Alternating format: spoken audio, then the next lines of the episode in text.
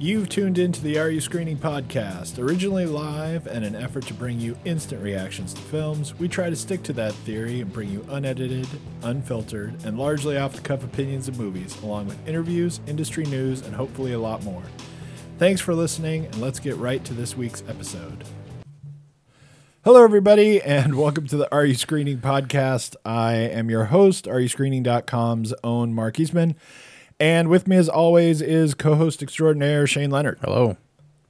And this week we are, we're back. Yeah, that's true. Oh, yeah, we're back.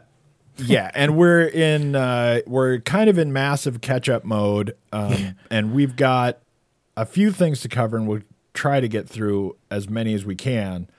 But then, starting next week. And probably into like February, all our movie reviews are probably gonna get sort of short shrift on covering them because we're gonna have to go through things so fast, especially because things are actually, you know, the Golden Globes nominations came out today. Yeah, I have to turn in my nominations for the Critics' Choice by tomorrow at midnight. So, it's getting close to holiday season. Everything's coming out. So it's going to be really crazy. This week, we are going to cover what they had and Wildlife. Okay. And then maybe something else. Yeah, we'll see how far we go. And we'll see what happens. But then in the coming weeks... I mean, it's kind of just going to be everything. We got The Favorite, which awesomely got nominated in the Golden Globes. Yeah. Which I was a little surprised. And then suddenly I was not surprised because, like, Black Panther got nominated. Right. So, right. So you're like, oh, so this is the gradient. So it's like, whatever. Mm-hmm. The Golden Globes I'm not going to talk about a whole lot, but that's one thing I had to mention. But then also we're going to have, there's all kinds of stuff like we will get to things that we've missed so far, like Ralph Breaks the Internet, some things like that. And then we've got stuff that is actually upcoming, Mary Poppins Returns. Like I said, The Favorite, which doesn't actually come out. Christmas, I think. I think it's in a couple of weeks. I'm not actually sure. I can't remember either. But actually, we've got like Vox Lux, which people are talking about it in ways. Yeah. They're saying things. I'll spoil it right now and say I didn't love it. But yeah. But anyway, like tons of stuff is going to be coming. I predict that we will probably have to do like 5 or 6 movies a week for at least like the next couple of weeks. Yeah.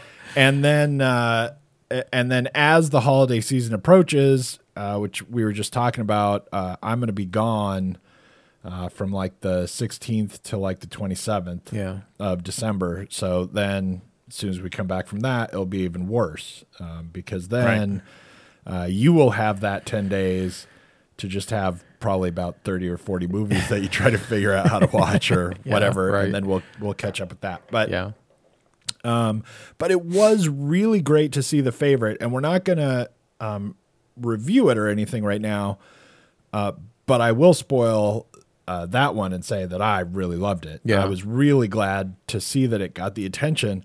But you know what's even more interesting to me about The Favorite and the attention it's getting and the fact that, it got a nomination is, I just feel like that's exactly how Hollywood should work. Yorgos Lanthimos, and his bonkers movies. He's right? He's so weird with. I'm his like, stuff. That is exactly how I wish Hollywood. I wish that he was not the weird exception to the rule. Right.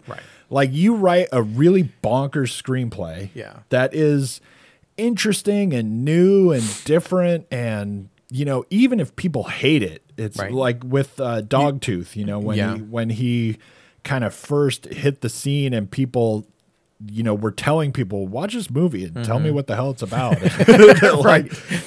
And you just kind of like spread the word and he gets something like that. And then, the next thing you know, you get like Lobster Killing of a Sacred Deer. Some other crazy thing happening, and you get some names. You get like Colin Farrell to be involved in it because it's so screwy and it's so weird. And for example, The Lobster, as bonkers as that is, it has like a really cool story. Yeah, right. There's interesting shit happening, and he's got something to say. It's not just bonkers for the sake of being bonkers, right?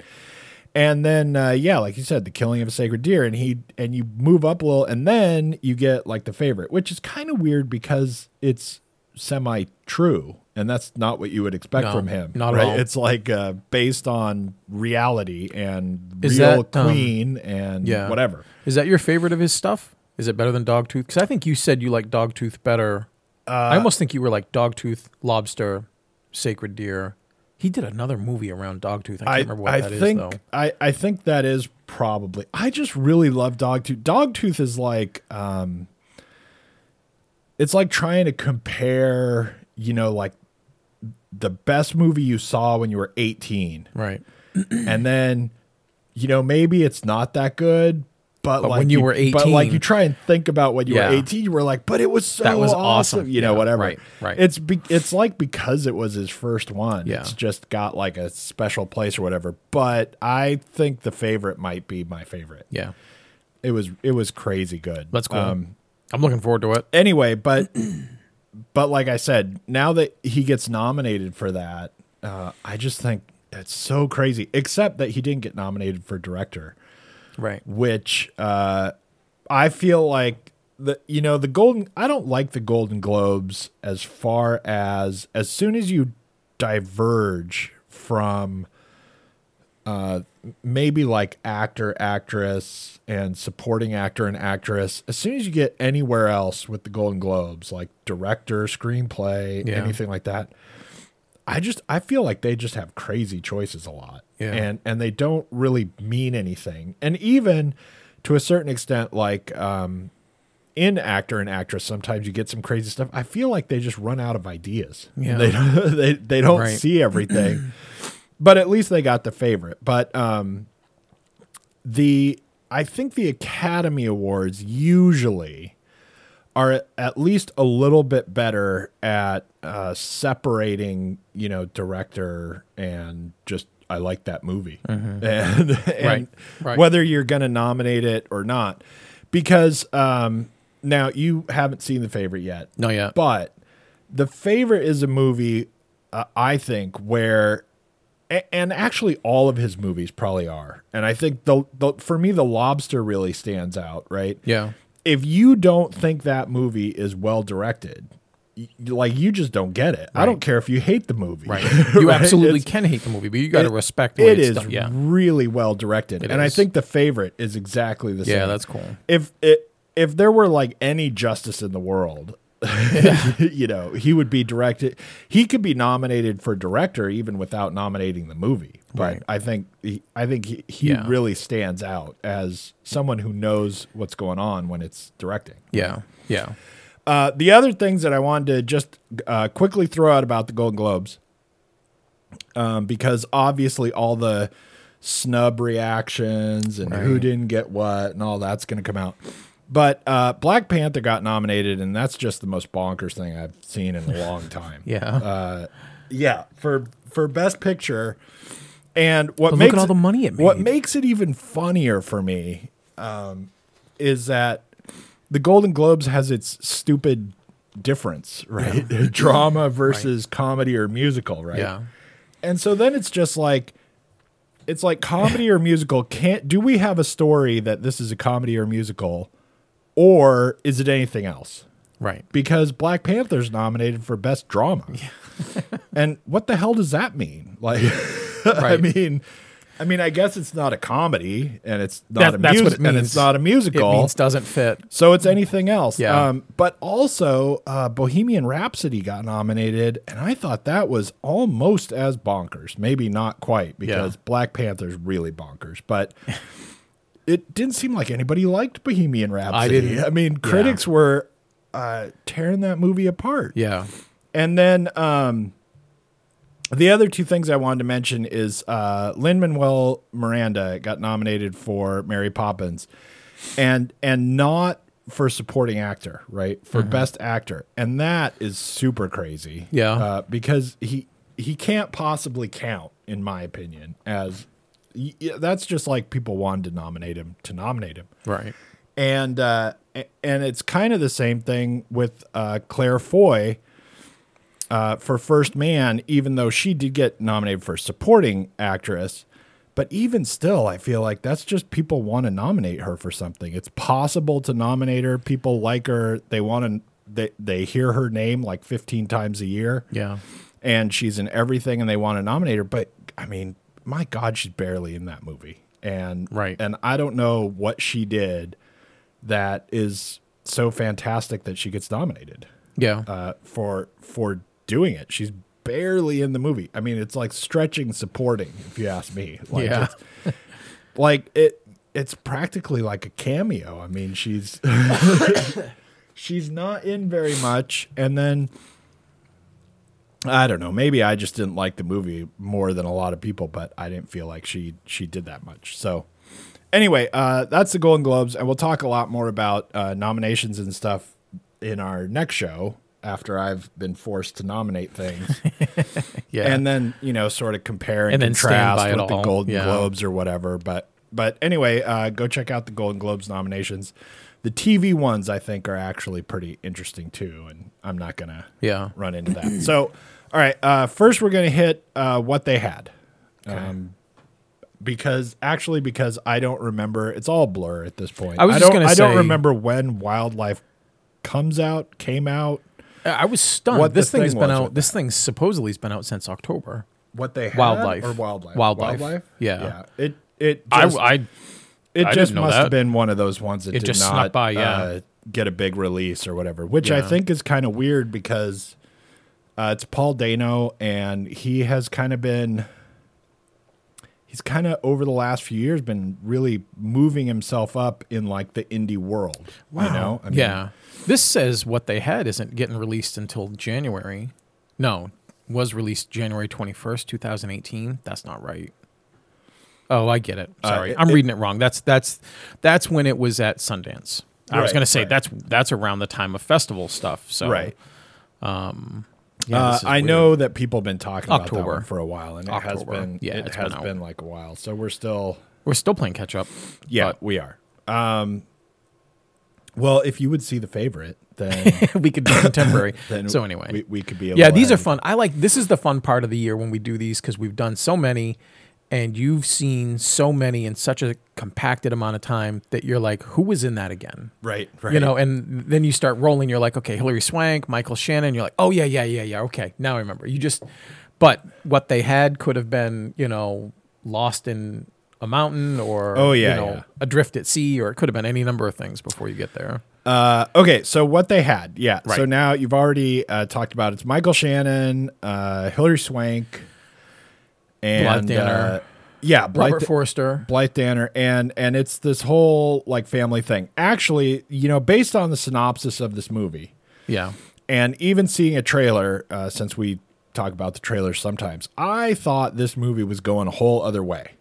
What'd you think? I thought a very different thing was happening based on the synopsis. And I'll tell you what I thought was happening is so the movie is about Michael Shannon and Hilary Swank are brother and sister. And so it takes place in Chicago, right? Yep. And Michael Shannon lives in Chicago, kind of takes care of his parents. They're getting older, but they still live in their house. Yep. And basically mom is getting to the point where she needs to be in some kind of assisted living, you know, facility, because it's not just that she forgets everything, right, but she wanders off. Yeah. And it's not like, you know, she can't remember where she left her keys. Like, she can't remember who people are. Right. And, you know, like serious not remembering things. Right. Yeah. But as the movie begins, she's wandering off into the snowstorm, and so it's, you know, it's serious. And dad doesn't want her to go, right? He is fixated on, like, that's not what you do, and I'll take care of her, and, you know, whatever, yeah. right? And so Michael Shannon lives in Chicago, helps take care of them a lot, and Hilary Swank, you know, lives away. Yeah. Like, with her husband and wherever, California. I think it was California. I'm pretty sure it's California. So anyway, so what I thought the movie was going to be more about, right, mm-hmm.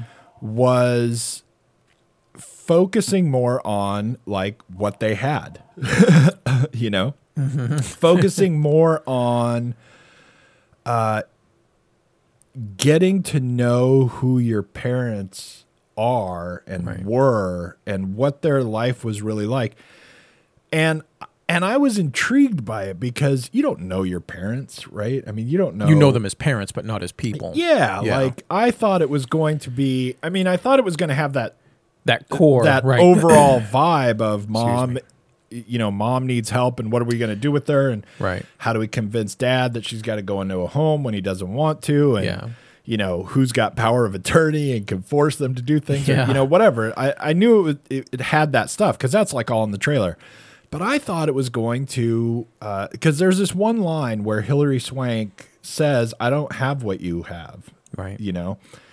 And I thought it was going to be a lot more of both of the kids actually learning what they had and what their life was like. And, you know, I think that there's a common thing amongst people, right? Yeah. That when you're a kid, now they're older kids anyway, right? I mean, they're Michael Shannon and Hilary Swank. They're not like young kids or whatever.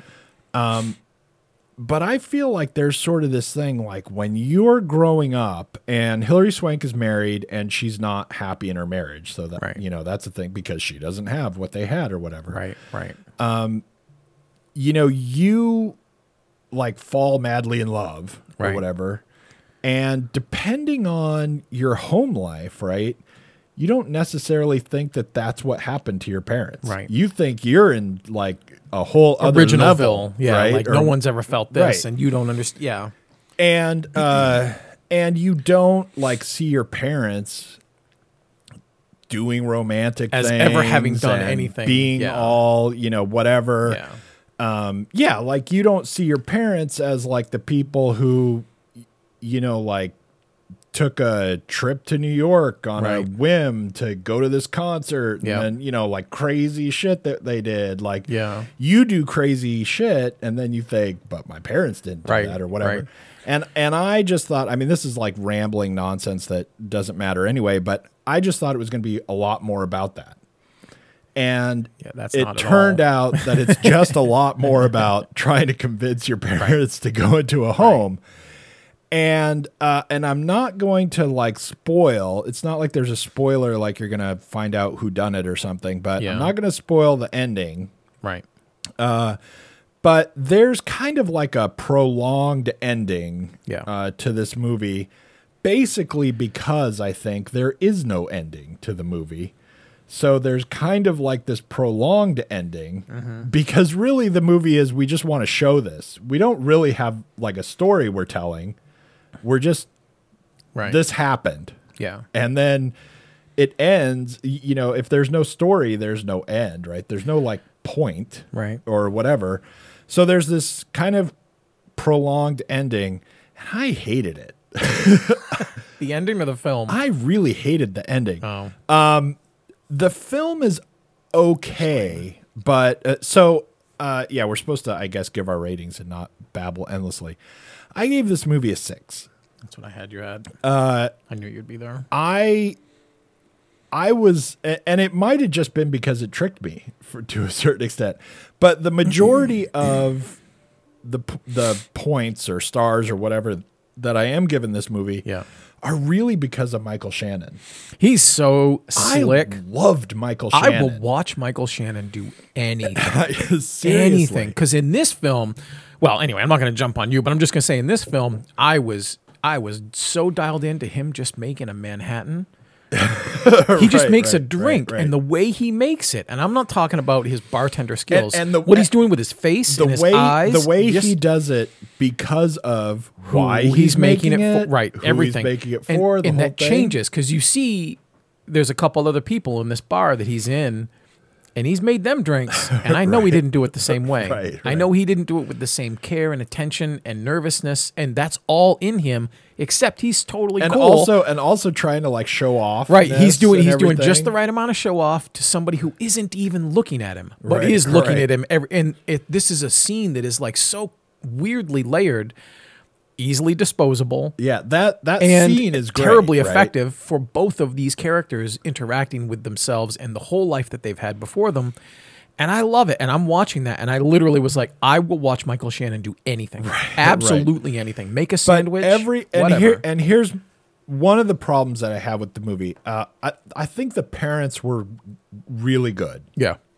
And they are both, they are both actors who don't have to prove themselves to me anymore. Right. Like they've been around and they know they've done enough. Doing, right? They were fine. I was fine with them. I didn't like Hilary Swank in this movie. And mainly, I don't really love her anyway. I was just going to say, this is a hard sell. But there was a lot of the stuff that she was doing in this movie that I didn't believe she was doing. I just didn't buy her. Everything Michael Shannon did, I was like, yep. Yeah, oh, yeah. And Hilary Swank, half the time I was like, I don't know that she delivered a character to me that then I believed what she did. Right. And I know what you mean. And it was really distracting.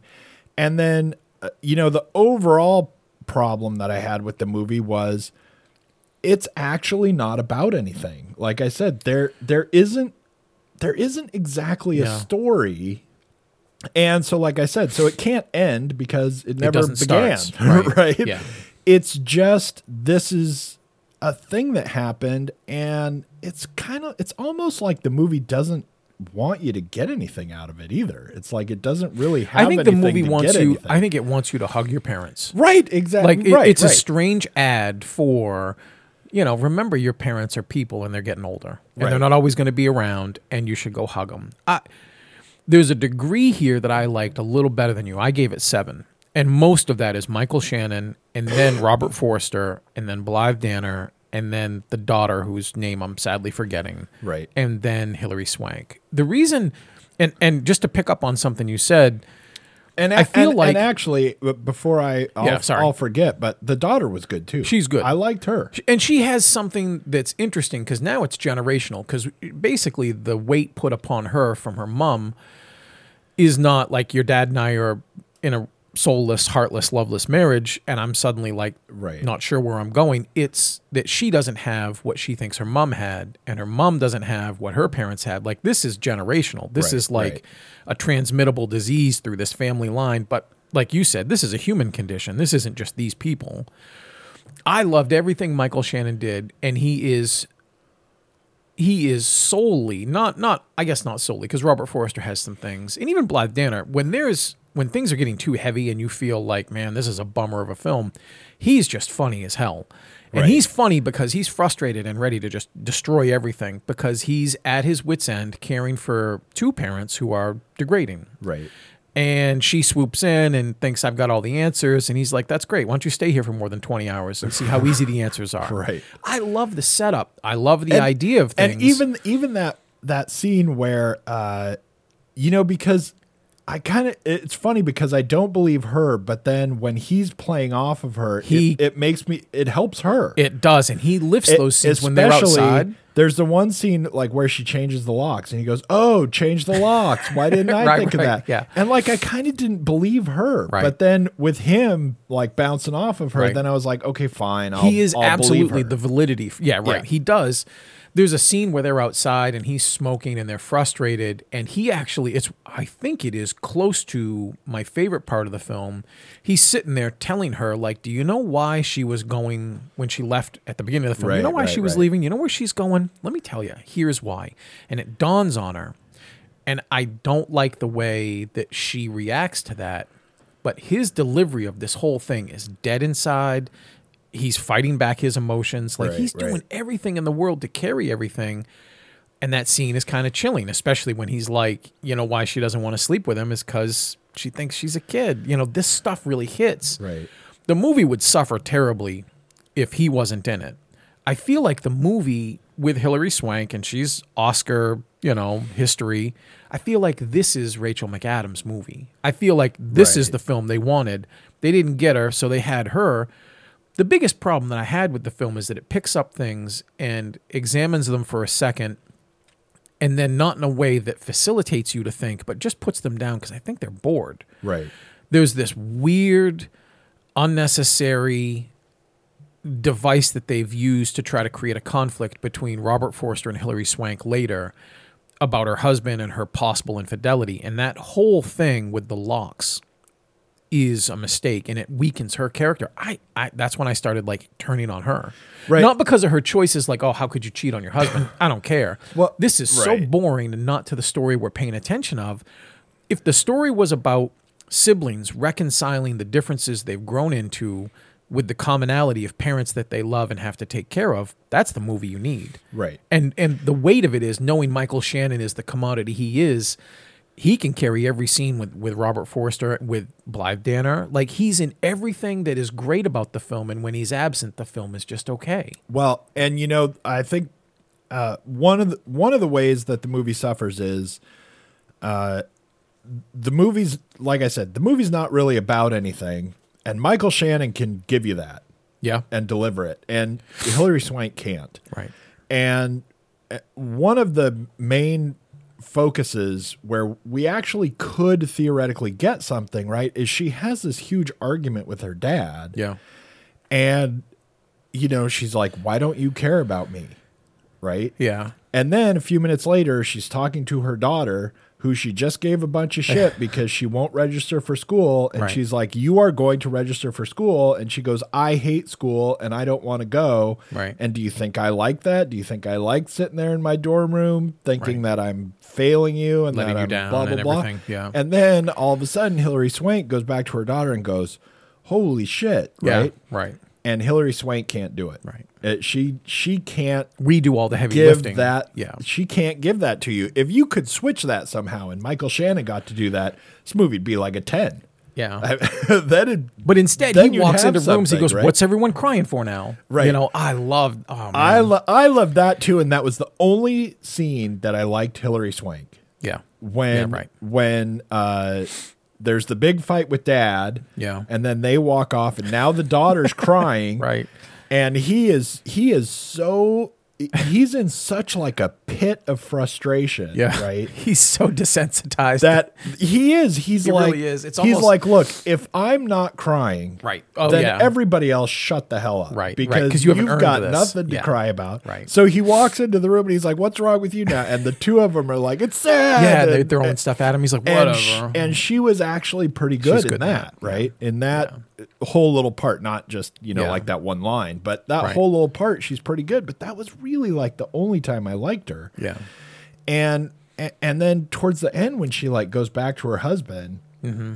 and we're supposed to basically believe that something about what happened has made her finally have like this epiphany that she's got to do something with her own life. Right. You know, like she's got to just go now or whatever. And I'm like, I don't think you actually gave me that. Right. I mean, I understand that that's what you're telling me is happening. Yeah. But it didn't. Right. And it would have been better, I think, if she had not been, you know, the whole complaint that Michael Shannon has with her and they have this big fight is she's like, you just let him tell you what to do and you're weak. And that's why he gave you the power of attorney, because he knows you're weak and you won't do anything. Right. And she still never did anything. Right. Though. She still is. And she still is that person. And nothing happened apart from the movie going, hey, this is what we want to have happened. Right. I'm not saying it's happening. Yeah. But we want it to have happened. Yeah.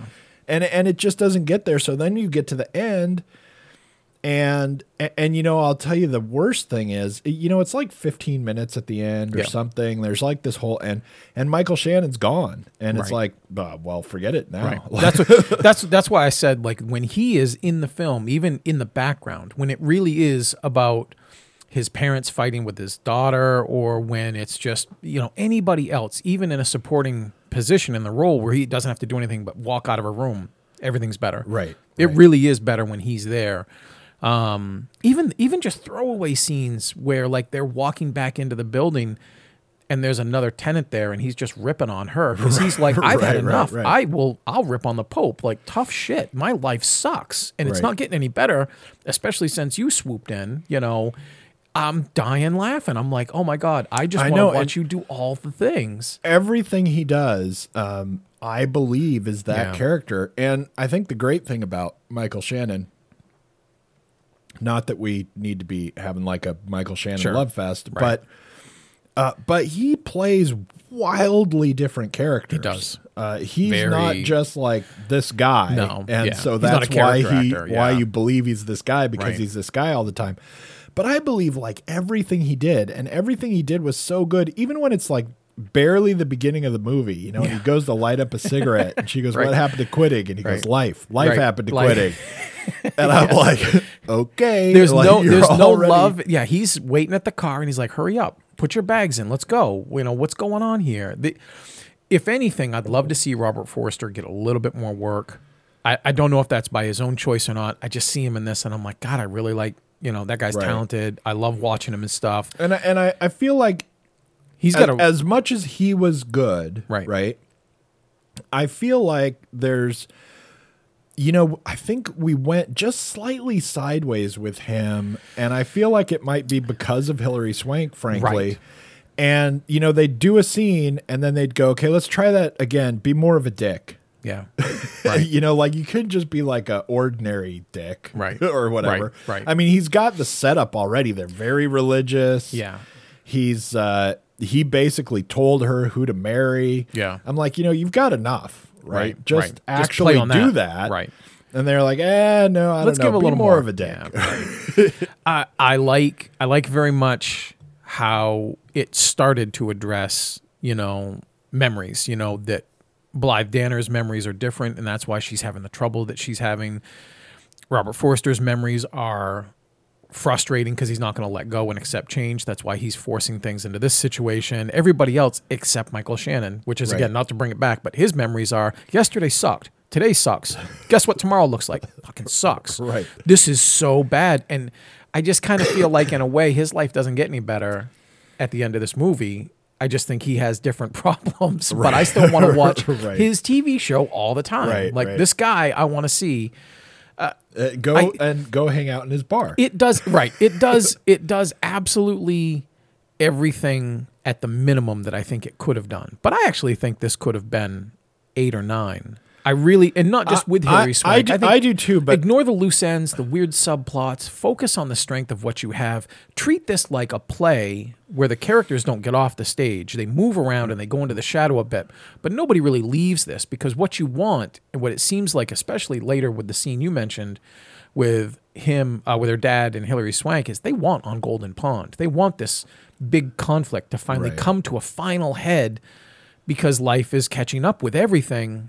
And it doesn't come, because they wasted too much time with friggin' mechanics and, you know, class schedules, and just focus on what you have. This film is just under 2 hours long. They had enough time. Yeah, I think it was okay that we were doing stuff with the daughter so that we can connect those. That's fine, 'cause that's a big thing. So that we can connect those dots.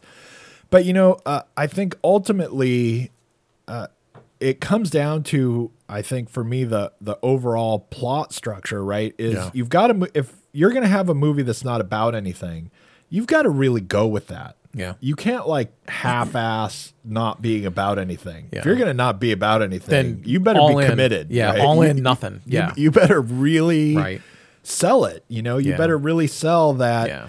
Yeah.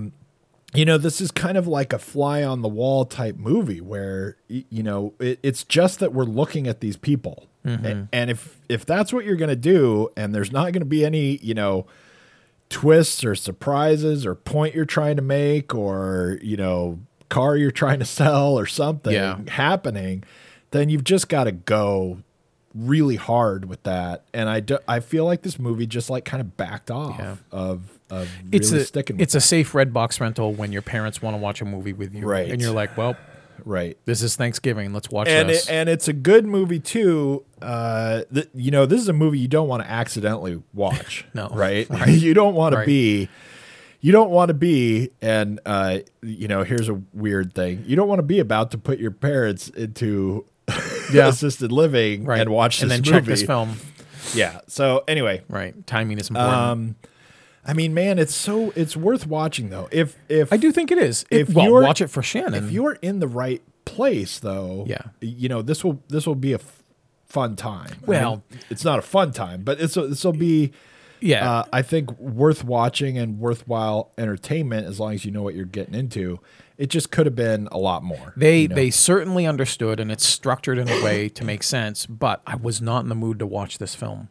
I wasn't, and I sat down, and Michael Shannon made me. Michael Shannon put me in the mood because it's long, and for the first hour, he's in it either all the time or enough of the time. Right. And then as he slowly graduates out, because the gradient of the story is designed to focus on father and daughter. Right. You know, it suffers, like we said already. But I wasn't in the mood, but watching him, even in a story I wasn't in the mood, I wanted to watch Lethal Weapon. You know, I wanted something action-packed, and I watched this instead.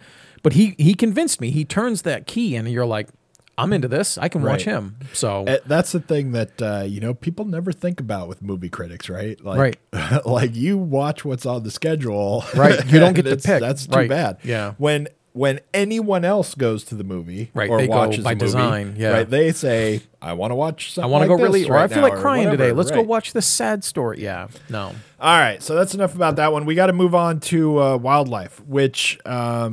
Kind of curious about this one. Yeah, so this movie is, as we said, it's kind of like art housey. Very. It's I think. It's very kind of, it's a weird, not experimental. It's a weirdly independent movie that doesn't necessarily completely feel independent in a way, right? Yeah. I mean, it is, but it isn't at the same time. It's sort of like, you know, if you go to a Greta Gerwig movie, you're getting the same feel like in everything. They might be very, very different, but they feel the same. Anyway, and actually a lot of Paul Dano's other movies have that exact same feel. There's a certain independent film kind of feel. Thing. And this one didn't exactly have it. It had like delusions of grandeur. I don't know. It was trying to be something more or whatever. But I was just trying to, you know, refresh my memory on all the people in it. Right. But it's Jake Gyllenhaal and Carey Mulligan. And this is a really weird, and it's also Ed Oxenbould. Yep. And Bill Camp. And this is a weird thing. So the screenplay is by Paul Dano and Zoe Kazan. Yep. And Paul Dano directed it. And this is a weird one for me because I love Jake Gyllenhaal. Yeah. And I love Carey Mulligan. Yeah. And 5 or 6 years ago, you know, anything Carey Mulligan was in, I loved. Right. And most everything that Jake Gyllenhaal does, I really like. Yeah. And I really like him. Right. And I like Paul Dano. I like all the movies. All the ingredients are here. Yeah. This movie has like everything, and I hated it. Yeah. I probably gave you a higher rating for it then. Yeah, I gave this movie a 3. Ooh, boy, yeah, I really did. I thought your love of Paul Dano would carry you. And here's the crazy thing. I didn't love Jake Gyllenhaal in it, and not just because you're not really supposed to, right? But because he wasn't quite selling me on the not supposed to-ness, right? You know, as much as he really should have. I liked the kid pretty well. I mostly liked Carey Mulligan pretty well. But this movie is, it's weirdly tied to the last movie, right? Because this movie isn't about anything. and not only is this movie not about anything, this movie is almost insultingly not about anything. Mm-hmm. There are parts in this movie where I feel like the movie is going, oh, you want this to be about something? Well, tough. Right. Suck it up. This is going to happen. Yeah, right, and so now it's doubly about nothing. Right. And just when you thought we were going somewhere and it was going to be about something, it's also not about that. So screw you. Right. And I'm like, what the hell is going on in this movie? And then when you get to the end of this movie, it's just like, well, and? Yeah. I mean, so what? Like everything that happened in this movie, it's not even like there's anything original or weird or there's no Paul Dano-ness in it. In the first place, right? Because everything that happens, like you've watched that before. Yeah. It's just that, I mean, well, now there's a fire, but other than that, it's like everything is still just the same. It's the same. It's the same, like, you know, 50s household and I don't know. It's just everything that happened. I felt like I watched before. And I felt like the movie was sort of making fun of me for continuing to watch it. And I'm like, they look out and they're like, is he still here? I know. Well, let's try this. Yeah. Bring the monkeys out. It was. You know? It was like they did test screenings and people said, yeah, I like that part. And they said, well, get rid of that then. Right. Yeah. Right. It was so weird. And the real nail in the coffin for me in this one was it wanted so desperately to have these characters be like the people who were going to do whatever was going to happen, right?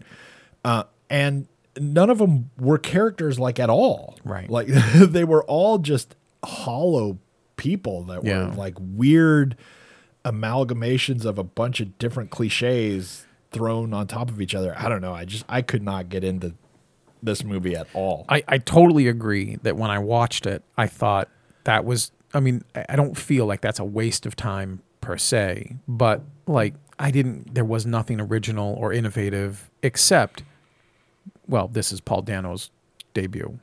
I feel like in some way, if this wasn't done by an actor who's done the roles and the work that he's done, this doesn't get the accolades that it's been getting, or at least nobody'd ever make it in the first place. Well, I look at it and I'm like, okay, here's the thing. It's an interesting story. The kid is, you know, he's our POV. We're watching this marriage kind of deteriorate and then, you know, at least metamorphosize into something else through weird decisions. And he's watching this structure of adults around him, none of whom are making wise choices. And it's amazing that he's going to somehow be the grounded kid that he winds up being in what is a very art house last shot of this movie. Right. So I kind of get Jake Gyllenhaal's character just enough to understand, and that's because I like him very much and he's talented and he can convey this kind of guy. He's just this weird amalgam of all these weird traits and things.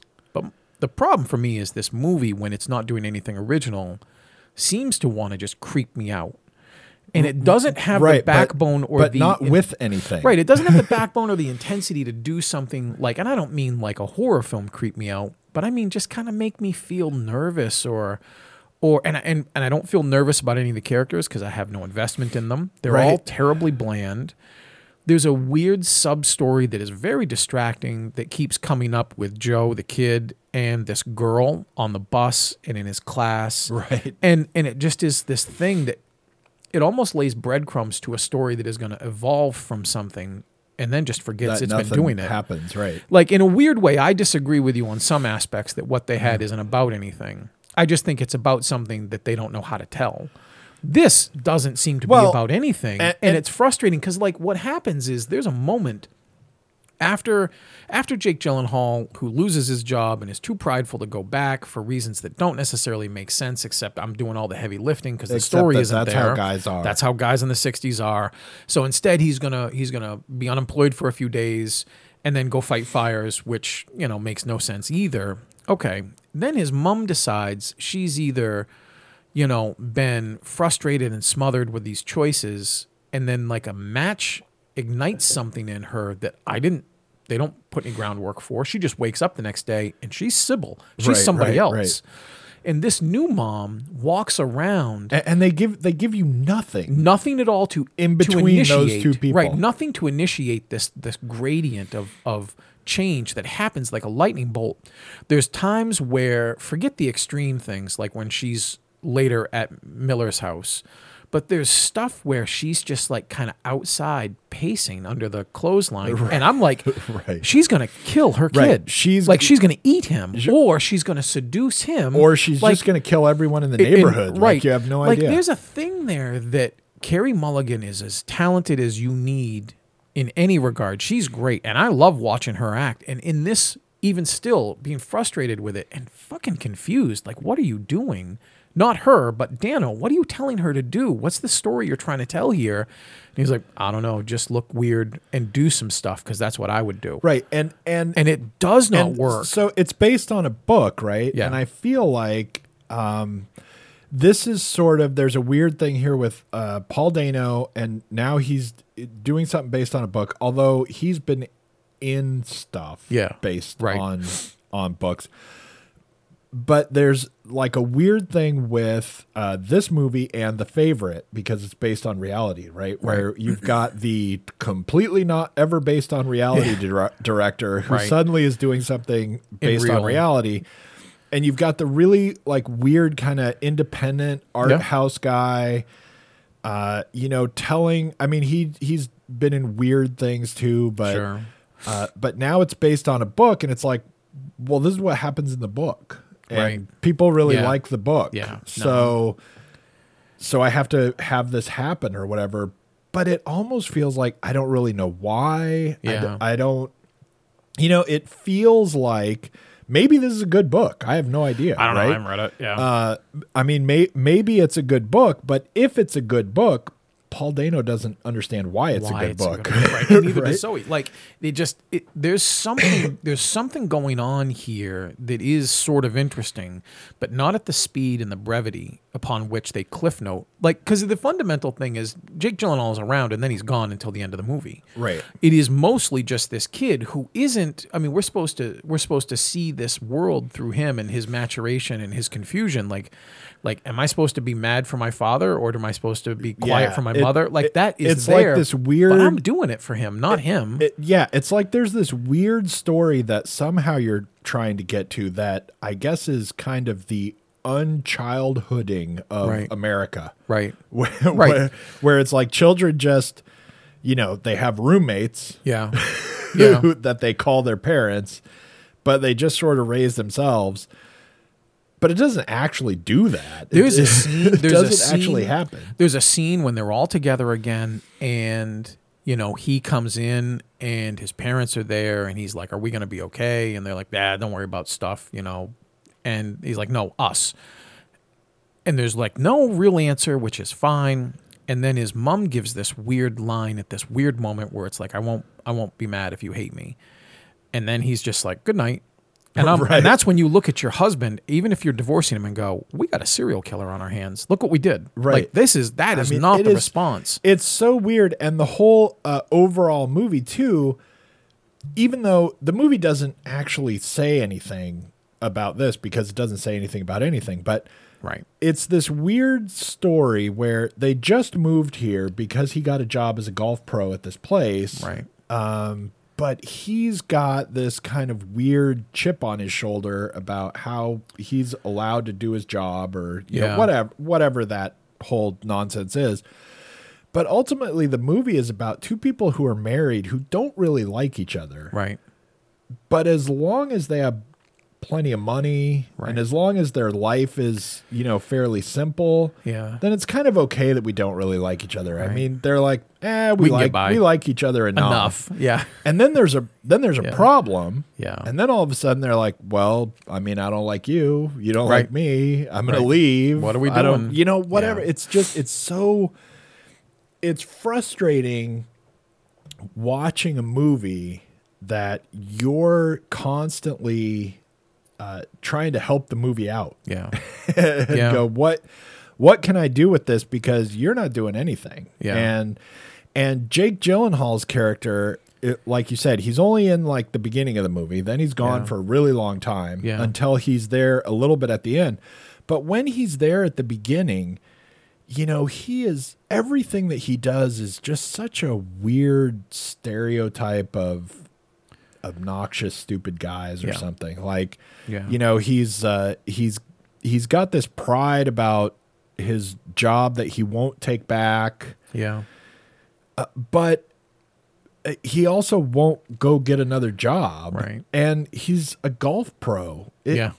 Right. It ain't not that many hard. Options. Yeah. He's in California and he's a golf pro. Right. He could do something. But he won't bag groceries. He won't have a teenager's job. So right. You know. But I mean, just as a golf pro. No, I know. But it just is or anything, right? Yeah. He could go do something. Yeah. And then he just gets weirdly fixated on this idea of these wildfires are out of control and have been for months. Yeah. Right. And they're just hiring anyone who will go. Yeah. And we watch him, and it seems like for a couple of weeks, as he just watches people go get hired to do it. Yeah. Like that's what he does with his day is like park across the street from his place and just stare at them. And he gets this weird fixation about being able to leave and it's money or something. And somehow that's okay. Right. As a thing to do with his, I don't know, weird pride of... whatever. I don't even know. But every line he delivers and everything that he does is just like so weirdly stereotypical. And then Carey Mulligan is like one weird stereotype that nobody needs to see again for a while. And then all of a sudden, I mean, I don't know. I mean, she just... It's like almost loses her mind. It's almost there's almost like a because I don't believe the person she becomes in the film is the person she's been secretly harboring against or oppressing. Like she was always like, that person. I feel like she hit her head. Right. Exactly. Or somebody just came in and was like, okay, now for today's shoot, we're going to roll the die. 1 and 2, you're this character. 3, 4, you're this. 5, you're that. And 6, you're just wild. You do whatever you want. And it was always 6. Right. You know, there's so many... You know, it's weird because there are some hints that there was something there, but not this story and not at his hand. But maybe, I guess, if he's going to start, this is where he should begin with something like this. But it seemed to me to be terribly clumsy, really fumbling, like not really sure where to go, what to do. Overly simple, which I guess is a style. It feels a little bit like nostalgic to make a film that doesn't have flashy camera angles, and I don't want Michael Bay explosions. It's not necessary in this, but terribly simple. Like there are scenes that are just full on, and I get there's some metaphorical stuff happening, like all these portraits of people. Joe does it, she does it. Even Jake does it when he's looking at the glowing embers in the sky right before he leaves. Right. Like these full, and I mean this literally, these Paul Dano like shots where if he was in the movie, they'd be zooming in on his face right here. And I feel like if he were, he's older than he looks, I think. If he were 20 years younger, he'd have been the kid in this film. He'd be directing himself. This is him. It almost perfectly encapsulates my irritation for it later. When they hamstring this thing, Jake Gyllenhaal says to his kid, "Hey, it's a wild life, isn't it, son?" Right, and I'm like, you had to get the title in there, like in this clever way. Like it just felt so forced and overproduced. Right. There's a lot of the movie too where, it's the kids' movie, and it's whatever he's supposed to see for whatever reason that is going to lead to whatever, right? So like. When his mom starts having an affair with this like old rich guy, right? Yeah. There's so much of the movie that it's just, this is what I want the kid to see. Right. Now, how did we get here for him to see it? Right. Well, whatever. Who cares? Right. Like, would just bing, that happened. And that's where we are. And that's where she is. And she's this amount of weird about it. I mean, she's very weird about it. Yeah. Right. And there's so much of the movie that is just where we need the kid to be. We don't really care how we get there. We don't really care if we, sell actually getting there. Right. We don't care if the mom makes any kind of sense as a character. We don't earn any of it. We just put them there. It's just that we want the kid to see the old man and be in that spot. And now that happened to him. Right. And then we're going to say something about people who that has happened to, or whatever. And too much of the movie just relies on You know, it's like built backwards, which I hate, right? It's like, this is where we want to be at the end, and now, and now let's get there somehow. Right. And it just doesn't, you know, there's a lot of it that when I, this movie like really bored me a lot. Yeah. Right? And when I was really bored, I was bored because I was sitting there going, why am I here? Why, like, why am I watching this? Oh, and then 5 minutes later you go, because the kid had to see that happen, and the kid had to be there for that to happen. And, and like you said, there's a lot of this stuff with the girl. Yeah. And you're like, why am I watching that? Oh, wait, I don't know why I was watching that. Even later, a small payoff, like when he's running extensively through the streets, and I'm like, he's going to go to her. Right. This will be his first relationship, and hopefully learn from all the failed relationships he's been observing not to, you know, no, you can't get that smart of a reaction out of me. Well, we'll just make him run, and then he goes home. You know, and I'm like, are you fucking kidding me? Like, this is so weird. It's almost as if someone had written down, oh, okay, his mom's going to start acting really strange, and then they didn't flesh it out, and they're like, okay, I guess today you're just acting really strange.